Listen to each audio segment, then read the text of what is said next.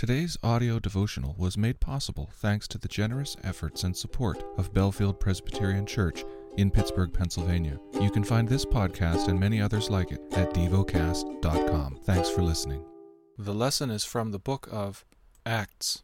Chapter 5 But a man named Ananias, with his wife Sapphira, sold a piece of property and with his wife's knowledge he kept back for himself some of the proceeds, and brought only a part of it, and laid it at the apostles' feet. But Peter said, Ananias, why has Satan filled your heart to lie to the Holy Spirit, and to keep back for yourself part of the proceeds of the land? While it remained unsold, did it not remain your own?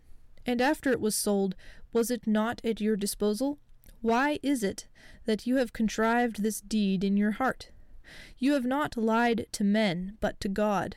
When Ananias heard these words, he fell down and breathed his last, and great fear came upon all who heard of it.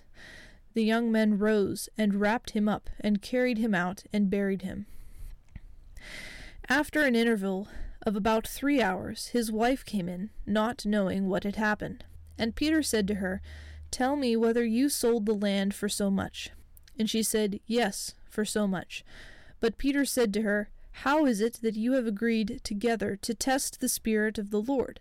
Behold, the feet of those who have buried your husband are at the door, and they will carry you out. Immediately she fell down at his feet and breathed her last. When the young men came in, they found her dead, and they carried her out and buried her beside her husband and great fear came upon the whole church and upon all who heard of these things. Now many signs and wonders were regularly done among the people by the hands of the apostles, and they were all together in Solomon's portico. None of the rest dared join them, but the people held them in high esteem.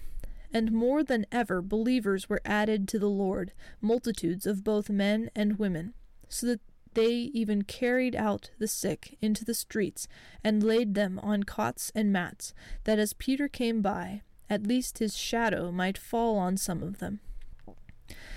The people also gathered from the towns around Jerusalem, bringing the sick and those afflicted with unclean spirits, and they were all healed.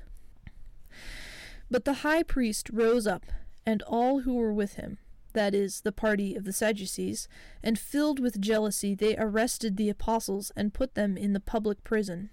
But during the night an angel of the Lord opened the prison doors and brought them out, and said, Go and stand in the temple, and speak to the people all the words of this life. And when they heard this, they entered the temple at daybreak, and began to teach.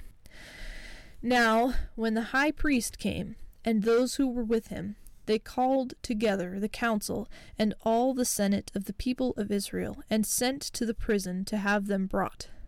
But when the officers came, they did not find them in the prison, so they returned and reported, We found the prison securely locked, and the guards standing at the doors. But when we opened them, we found no one inside.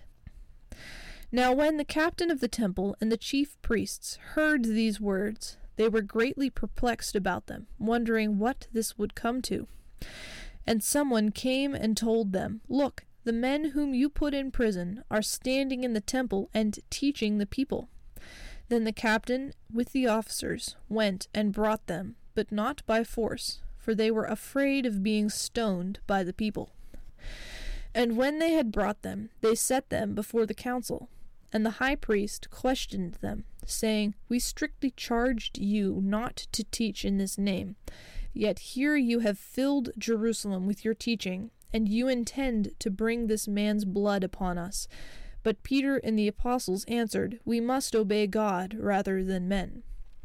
The God of our fathers raised Jesus, whom you killed by hanging him on a tree. God exalted him at his right hand as leader and Savior to give repentance to Israel and forgiveness of sins. And we are witnesses to these things, and so is the Holy Spirit, whom God has given to those who obey him. When they heard this, they were enraged and wanted to kill them. But a Pharisee in the council, named Gamaliel, a teacher of the law held in honor by all the people, stood up and gave orders to put the men outside for a little while. And he said to them, Men of Israel, take care what you are about to do with these men. For before these days Theudas rose up, claiming to be somebody, and a number of men, about four hundred, joined him. He was killed, and all who followed him were dispersed and came to nothing. After him, Judas the Galilean rose up in the days of the census and drew away some of the people after him. He too perished, and all who followed him were scattered. So in the present case, I tell you, keep away from these men and let them alone. For if this plan or this undertaking is of man, it will fail. But if it is of God, you will not be able to overthrow them.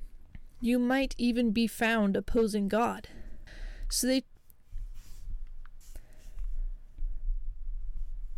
took his advice, and when they had called in the apostles, they beat them and charged them not to speak in the name of Jesus, and let them go. Then they left the presence of the council, rejoicing that they were counted worthy to suffer dishonor for the name. And every day, in the temple and from house to house, they did not cease teaching and preaching Jesus as the Christ. Meditate and dwell on what you're paying attention to in God's Word. How has it connected with your heart or mind?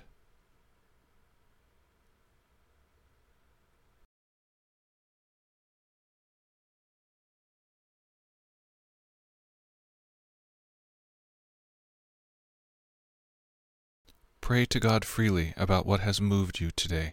Turn your thoughts to Him and enjoy His presence.